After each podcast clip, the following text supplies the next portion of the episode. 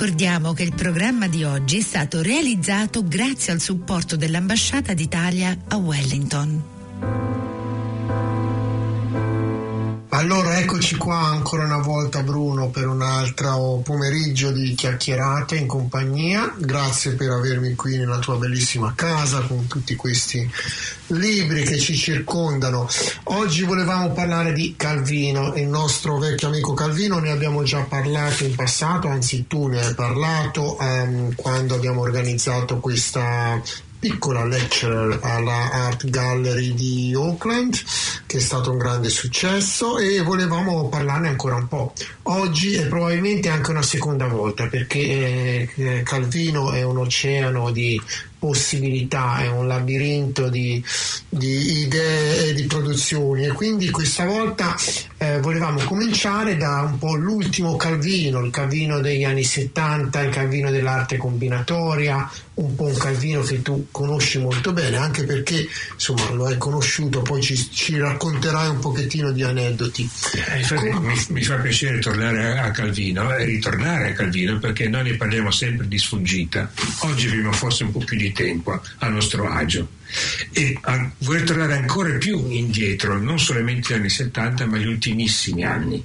Come tu sai, Calvino è morto nell'85 e si stava preparando delle lezioni americane da presentare a Harvard, dove era stato invitato e eh, abbiamo una testimonianza dalla signora Calvino, Esther, con in questa edizione delle lezioni americane, sei proposte per il prossimo millennio. Sì, sei garzanti in questo caso. Uno schema in cui è scritto proprio Six Memos for the Next Millennium, perché le presentava in inglese. Sì.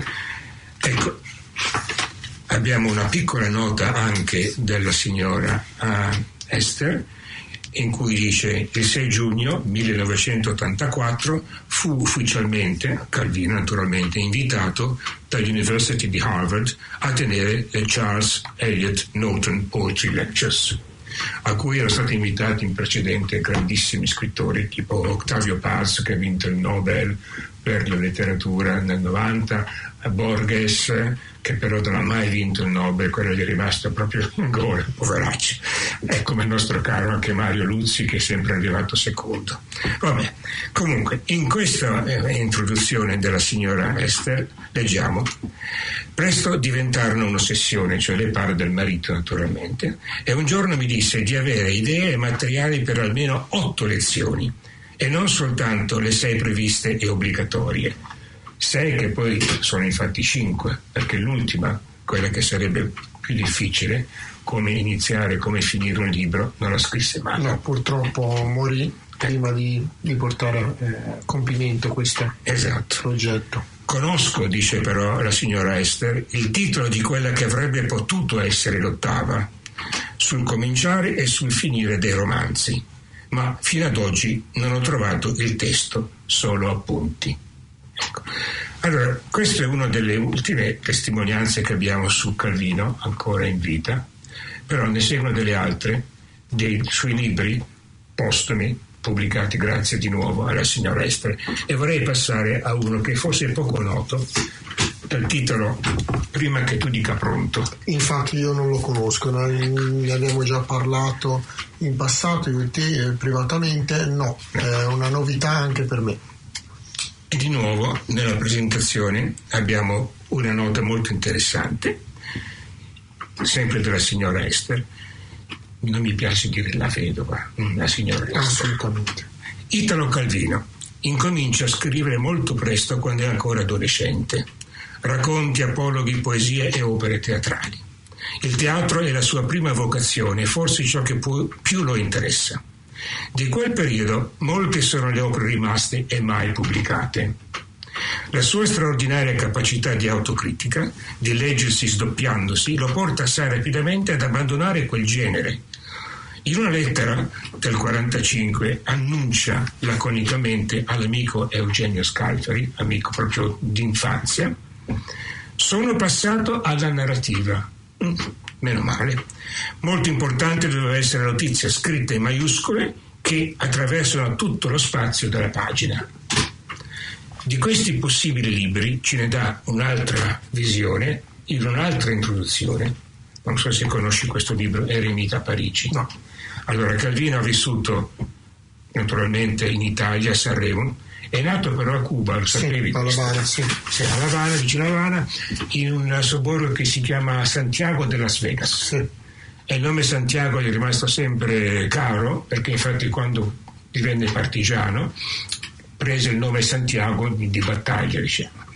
E dal 23 in poi, quindi quasi praticamente un paio di mesi dopo essere nato a, a Lavana, la, la, famiglia, i genitori, che erano dei, dei, dei, scienziati, dei botanici, si trasferiscono in Italia, tornano in Italia. Padre Ligure e madre Sarda, sì. come sappiamo, e eh, si ritrovano nella loro casa a Sanremo che si chiama Villa Meridiana, che è praticamente l'orto botanico, per cui si trovano tutte le specie di piante che tu puoi immaginare. Però Calvino ha anche vissuto molto all'estero.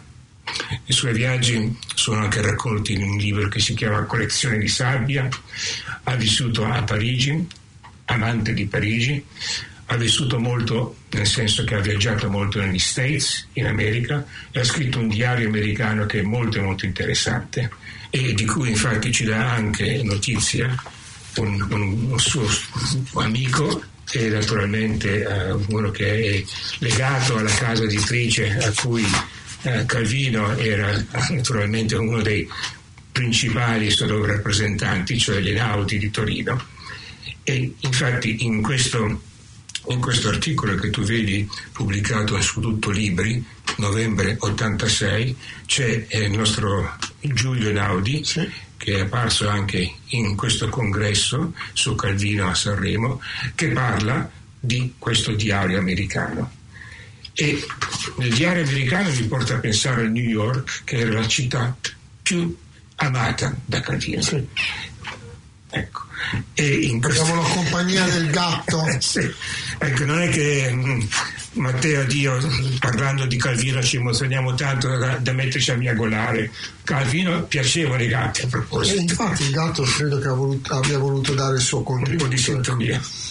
Ecco, allora uno di questi libri che sono usciti dopo, Eremita Parigi, sì. con scritto sottotitolo pagine autobiografiche, ha nella nota introduttiva Pensai che una possibile soluzione fosse quella di convincerlo a passare ad altro, cioè lei stava parlando delle, delle lezioni americane che sì. lo ossessionavano, sì. lo assillavano e infatti il fratello Floriano dice che praticamente sono state la causa dell'ictus che ha avuto nell'84. Beh, insomma, può darsi. Può darsi, questo non si sa. Ecco. E sono molti i suoi ultimi suoi, giorni a, a Siena, nell'ospedale di Siena. Comunque, Dice allora, pensai che una possibile soluzione fosse quella di convincerlo a passare ad altro, a concentrarsi su un altro dei tanti progetti che aveva. Alla mia domanda, perché non lasci stare le conferenze e finisci la strada di San Giovanni? Rispose, perché quella è la mia biografia e la mia biografia non è ancora... Non finì la frase, la frase. Stava per dire, non è ancora finita? O forse pensava, quella non è tutta la mia autobiografia. E sempre, visto che si è menzionata la strada di San Giovanni, nella strada di San Giovanni, non so se hai mai letto questo, questo libro. No, io ho letto un po' i classici, come sai, la spina dorsale della produzione, non la produzione postuma. Ecco, a quella che torniamo fra poco. Questa sì. è a modo di introduzione, per sì. dire quanto ha scritto Calvino far conoscere un po' meglio anche a chi ci ascolta e leggere questi, queste frasi di, eh, della signora Esther che sono molto interessanti. Qui abbiamo un altro schema mm, in mano di, di Calvino in cui sono menzionati i possibili libri che avrebbe voluto scrivere con il titolo Passaggi obbligati. Sì. E vediamo che ce ne sono parecchi qua, di cui il primo è la strada di San Giovanni. La signora dice un giorno della primavera dell'85 il Calvino mi disse che avrebbe scritto altri 12 libri. Quindi siamo qua nella primavera dell'85 e lui muore a settembre dell'85. Anzi aggiunse, forse 15 libri avrebbe scritto. Non v'è dubbio che il primo sarebbe stato Lezioni americane, anche perché doveva recarsi negli stessi. Sì. Per quanto riguarda il secondo e il terzo, penso che anche lui avesse idee vaghe Faceva, rifaceva elenchi, modificava alcuni titoli, alternava la cronologia di altri. E tra questi libri che avrebbe scritto, mi fa piacere vedere che ci sarebbe stato uno anche su Cuba, sì, forse Cuba. per idee sentimentali, emotive e così via. Ora, noi possiamo passare a questi libri, ma possiamo più che altro concentrarci su quello che dicevi tu, sì. cioè il momento culminante delle elezioni americane che si riferiscono alle città invisibili. Perché quindi a quel periodo degli anni 70 eh, con il sistema combinatorio. Perché infatti proprio in queste elezioni americane, quando parlava della esattezza, Calvino scrive Nelle città invisibili ogni concetto e ogni valore si rivela duplice. Anche l'esattezza. Kublai Khan a un certo momento impersona la tendenza razionalizzante, geometrizzante o algebrizzante, quindi c'è già con una struttura sì. geometrica dell'intelletto e riduce la conoscenza del suo impero alla combinatoria dei pezzi di scacchi di una scacchiera. Va bene? Questo è il libro in cui Calvino dice che ha messo quello che ci teneva a dire sulla sua arte, sul suo modo di scrivere, sull'emblematica, cioè il simbolo di quello che rappresentavano certe cose, e dice infatti, leggo sempre dall'esattezza, un simbolo più complesso che mi ha dato le maggiori possibilità di esprimere la tensione tra razionalità geometrica e groviglio delle esistenze umane è quello della città. Il mio libro in cui credo di aver detto più cose resta La città invisibile, perché ho potuto concentrare su un unico simbolo tutte le mie riflessioni, le mie esperienze, le mie congetture. Ecco, a questo punto potremmo passare a parlare delle città, visto che sì, persone interessate. Beh, forse è uno dei libri che mi è piaciuto di più di Calvino e eh, forse non so se te l'avevo detto ma l'ho letto anche in inglese nella ah. traduzione in inglese che ho trovato qui di William Wheeler? di William Wheeler sì bravissimo Devo dire traduttore musicologo sì, anche la traduzione inglese è molto bella mm-hmm. molto affascinante mi piace mm-hmm. la capacità di Calvino di portarti in viaggio con lui ehm, in questo impero mh, forse immaginato eh, non sappiamo fino a che punto reale, fino mm-hmm. a che punto creato, riferimenti a città realmente esistenti, a città che, italiane soprattutto, sono molteplici e quello che mi ha sempre affascinato delle città invisibili è che dopo aver letto la descrizione di ogni città penso ah questa è la più bella, questa è quella che mm-hmm. vorrei vedere, poi passo alla città successiva e dico ah no no questa è questa quella che vorrei vedere e alla fine mi perdo in questo la, la, labirinto. È un un mosaico, un labirinto, un groviglio, sì, come dice Un mosaico stupendo in cui è fantastico ogni tanto concentrarsi su un dettaglio o un altro e dal quale poi la visione d'insieme è, è sempre un po' caleidoscopica, quindi è un continuo mettere a fuoco e mettere fuori fuoco per poi tornare a mettere a fuoco. Sì. Mm, penso che sicuramente uno dei libri più riusciti di Calvino e probabilmente quello che a me è piaciuto di più. Quindi... Sono, d'accordissimo. Eh? Mi piace la parola mettere a fuoco perché infatti c'è un sacco di illusione ottica in questo libro. Illusione ottica che lui ha preso da un grafico olandese, Escher, di cui menziona infatti anche delle lezioni americane, sì. è uno dei suoi preferiti e troveremo dei riferimenti, io mi permetto anche se non possiamo mostrare ai nostri eh, ascoltatori. Qui eh, sul tavolino di, uh, sulla scrivania anzi di Bruno abbiamo una bellissima edizione eh, hard copy cover del mondo di Escher che è fantastico, è illustratore, litografo sì, eh, sì. Uh, olandese, sì. Sì, appunto, nella città della invisibilità, quindi nelle lezioni americane, lui aveva scritto eh, ma non potrebbe verificarsi ciò che avviene nei quadri di Escher che Douglas Hofstadt cita per illustrare il paradosso di Gödel? Allora, io questo libro ce l'ho qua in sì, inglese vedo, sì.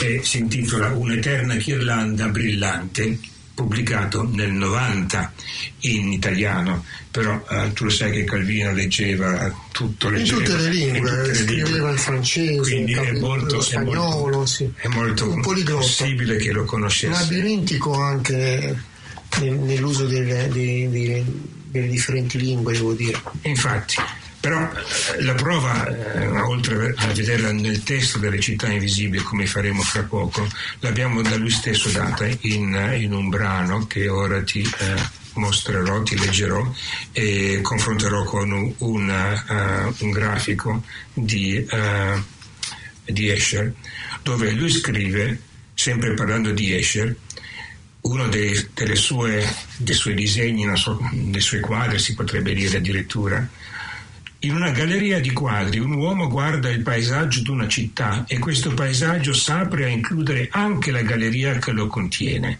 È l'uomo che lo sta guardando. Balzac nella commedia umana infinita dovrà con, con, includere anche lo scrittore fantastico che lui è o è stato con tutte le sue infinite fantasie. Ecco, e, Sono gli miserabili. Esatto. E questa galleria a stampe sì. la troviamo qui. Sì, sì, un'immagine.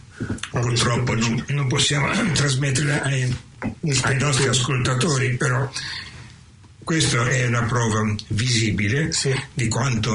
E tra l'altro devo dire che questa opera di, eh, di Escher, eh, sono sempre affascinato dalla tua pronuncia, sempre perfetta, la mia è sempre un pochettino traballante. Comunque è forse l'opera che più eh, può essere associata e rappresenti la, la, le città invisibili, proprio Infatti. per questo effetto caleidoscopico. Ma eh, ti vorrei mostrare un'altra, uh, un'altra, serie di città, siccome tu hai menzionato prima uh, il tuo interesse a come sono presentate le città. Ecco. Guarda qua. Eh sì. Ora possiamo mostrare ai, ai, agli spettatori. No. Comunque sono immagini che trovate anche con una breve ricerca su internet, certo. le opere di uh, Escher. Sì. E, per esempio la città capovolta, sì. ne abbiamo un, un, una testimonianza sì. proprio nel visibile. Ecco. Comunque eh, Calvino nelle città invisibili è eh, già un Calvino eh, che ha abbracciato la letteratura come arte combinatoria o, eh, o si sta muovendo in quella direzione o si sta allontanando da quella direzione? È nel mezzo direi. È nel mezzo. Infatti ehm, Città Invisibili sono pubblicate nel 72 e negli stessi anni lui pubblica La Taverna e Il Castello dei Destini Incrociati, a cui dobbiamo assolutamente passarci. Sì. Però prima di andare agli altri due libri che abbiamo menzionato, vorrei far notare, e spero, mi auguro che chi ci ascolta avrà la pazienza di andare a leggersi questo bellissimo libro, L'indice. Perché al contrario di quello che è l'usanza dei libri italiani dove l'indice è messo di solito alla fine. Alla fine, qui è davanti. E mi sembra che sia quasi un, uh, un'indicazione a trovarci qualcosa. Sì. Che cosa? Io ci ho provato nell'84, quindi sono anni che mi dedico agli studi di, di Calvino, a mettere su uno schema, un diagramma, quello che è successo in questo indice. E ho scoperto che quindi, mentre da un certo punto di vista Calvino ci dà la possibilità di leggere le città invisibili come vogliamo. D'altra parte c'è anche un viaggio intrapreso da Marco Polo nell'impero di Kublai Khan, come dicevi, che ha forse un fine, che ha uno scopo. E secondo me lo scopo è quello della conoscenza. E in certo qual modo, visto che abbiamo parlato di Dante e di Ulisse, la conoscenza dantesca ritorna anche qui in questo libro. Calvino era molto conscio infatti di questo suo eh, modo di impostare le, le, le città invisibili e in una bellissima conversazione con Claudio Varese, un grandissimo critico italiano, dice il libro è nato pezzo a pezzo per successiva giustaposizione di pezzi isolati e io stesso non sapevo dove andavo a parare. Io non ci credo. Solo sentivo il bisogno di continuare fino a che non avessi esaurito quello che avevo da dire. Qui ci credo. Certo. Cioè la parzialità di ogni discorso che tentavo potevo superarla solo aggiungendo altri discorsi convergenti o divergenti. Sì. Quindi siamo al punto di vista in cui siamo al punto dove Calvino usa queste, questi pezzi sì. come se fossero dei blocchi narrativi, sì. rifacendosi naturalmente alla letteratura russa di Vladimir Prop, la morfologia della fiaba, sì. e rifacendosi anche al gioco dei tarocchi che, du, che lui eh, conosceva molto bene perché eh, negli anni 60 a Urbino eh, c'era una gran, famosissima scuola di semiotica e di semiologia diretta dal professor Paioni dove insegnavano Umberto Eco, per fare un nome, ecco. ma c'era anche un altro eh, grande studioso, Fabri, Paolo Fabri, e Calvino quando pubblicò questo libro Castello dei destini incrociati ecco, da Reinaudi racconta un pochettino la genesi di questo libro e il suo interesse e poi ne parliamo con più precisione. Dice questi due testi, cioè il castello e la taverna, che compongono questo volume, il primo, Il castello dei destini incrociati, è stato pubblicato per la prima volta nel volume Tarocchi, il mazzo visconteo di Bergamo e New York. Franco Maria Ricci editore. Ora tu sai che Franco Maria Ricci ha fatto delle edizioni molto molto costose, molto molto di lusso. Le figurine che accompagnano il testo nella presente edizione vogliono servire da richiamo mnemonico, delle miniature riproposte nei colori e nelle dimensioni originali delle edizioni. Quindi noi abbiamo qui anche un pacco di tarocchi sì, ho visto, ero interessato subito a provare un attimino forse a vedere se, forse possiamo vedere funziona. se possiamo continuare questa conversazione dopo, ma nel frattempo Calvino, essendo molto conscio che non, po- non, tutti potevano permettersi il libro di Franco Maria Ricci, infatti quando è uscito penso che costasse un milione addirittura. Uh, Siamo nel 1969, esatto, corretto? Sì. Esatto. Lui ne fece, uh, scrisse questo libro usando il i, i tarocchi di Marsiglia, perché ci sono anche i tarocchi d'Egitto sì. che sono un po' differenti. I tarocchi di Marsiglia sono gli stessi che abbiamo noi ora qui. Esatto, esatto, che sono del 1700 addirittura. E l'idea di usare questi tarocchi è favolosa, perché se tu eh, pensi, Calvino ha usato questo escamotage, un gruppo di persone si ritrova ad arrivare in un castello dopo aver attraversato un bosco Ora il bosco già nelle fiabe è una cosa un po' magica dove abitano delle persone eh, strane eh, e eh, molte volte succedono delle cose strane. Queste persone hanno perso l'uso della parola. Arrivano in questo castello dove c'è una bellissima sala, un grande bancone di legno e si siedono e dopo aver mangiato e bevuto pensano che devono comunicare. Come si comunica se non hai l'uso della parola? E questo è già importante solamente in questo primo inizio, perché per Calvino la comunicazione, l'uso del linguaggio, le parole sono molto importanti. E soprattutto quando vuoi raccontare questa storia ti sei forzato ad utilizzare parole, visto che stai scrivendo un libro. Esatto. E quindi l'uso della parola e l'idea del libro e della pagina ritornano sia in questo volume, sia in altri scritti che vedremo, questi personaggi sono dei personaggi di vario tipo, sono dei personaggi diciamo aristocratici, c'è una papessa, c'è un re, c'è un, un condannato, c'è un cavaliere, sono rappresentanti delle famose arcane maiora che sono praticamente le figure di tarocche dove ci sono arcani maiore e arcani minore e incominciano a raccontare la loro storia. Come? prendendo, scegliendo una carta dal mazzo e prenderla sul tavolo. Man mano che questi presenti mettono loro, la loro carta, che dovrebbe indicare la loro storia, sì. si forma un piccolo mosaico, sì. giusto? Un mosaico che apparentemente può essere letto come vogliamo, cioè tu puoi scegliere... interpretazioni. Ecco, quindi ti puoi scegliere partendo da, da, da, sopra e andando sotto, o in modo diagonale e così via, orizzontale e verticale che è. Questo per, per uh, Calvino è un esempio di quello che è la letteratura, la narrativa come sistema combinatorio. Cioè qui abbiamo delle combinazioni, delle permutazioni, delle possibilità che possono cambiare a seconda del lettore. Quindi al lettore è anche delegata questa interpretazione.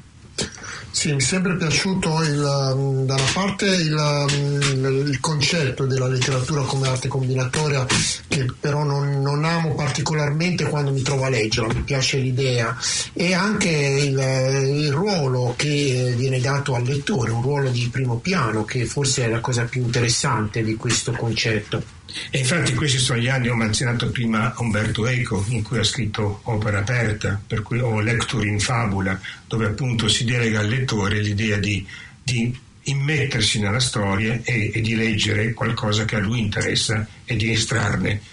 E questo naturalmente negli anni 70 con, che culmina con il suo ultimo libro romanzo, tra virgolette, che sarebbe Il sonno d'inverno un viaggiatore. Sì, forse eh, insieme alla, al Castello dei, dei Destini Incrociati, insomma, l'emblema dell'arte combinatoria della letteratura. Esatto. E lui in questo periodo è anche molto conscio di, di esperimenti fatti da un gruppo di persone a, a, a Parigi che fanno parte a un laboratorio che si chiama Ulipo. Ouvroir Littéraire Potentiel, dove giocano con la letteratura, diventa un gioco la letteratura. Ecco. E eh, lui stesso infatti eh, lo ammette, ha anche pubblicato una serie di racconti sì. a mo' del, delle in, in francese, giusto? Questo in italiano. Okay. Però in francese invece ha, fatto, ha scritto quello che viene intitolato infatti in francese Comment j'ai écrit un de mes livres, come ho scritto uno dei miei libri. Una, praticamente una, una confessione del, della sua appartenenza a questo tipo di letteratura e un testo che in Italia non è stato tradotto per proprio esplicita eh, volontà dell'autore. Io non so, ora se tu vuoi ammettere, aggiungere no. qualcosa. No, pensavo beh, io Bruno mi sono perso nel, nel labirinto eh, creato da Calvino e eh, creato e amplificato da te con questa chiacchierata eh, pomeridiana. Purtroppo il tempo è, è, è, tiranno, come tu ben sai, e quindi siamo arrivati anche ora alla fine della nostra chiacchierata. Non so se volevi dare una, un, una chiusura, una volevi... Eh, Ma visto che abbiamo parlato di città invisibili, penso che se uno dovesse aprire questo libro e cercare la città di Eudossia, che è una città tappeto dove appunto si leggono tante cose come si legge in questo libro con questa convergenza di vari barocchi e spero che questa città esista e mm, sicuramente esiste all'interno delle città invisibili. Certo. Invitiamo i nostri ascoltatori a leggerla oggi certo. e ci rivediamo la prossima volta. Parleremo ancora di Calvino perché Con non abbiamo piacere. finito ancora, mm, abbiamo ancora molto da dire a suo riguardo. E Bruno, grazie per avermi oh, avuto qui. Ecco, il gatto mi è saltato in groppa. A proposito di eudossia, deve esistere perché eu in greco vuol dire buono, sì. dossia vuol dire conoscenza. E allora? E allora mettiamoci in viaggio e ne parleremo la prossima volta.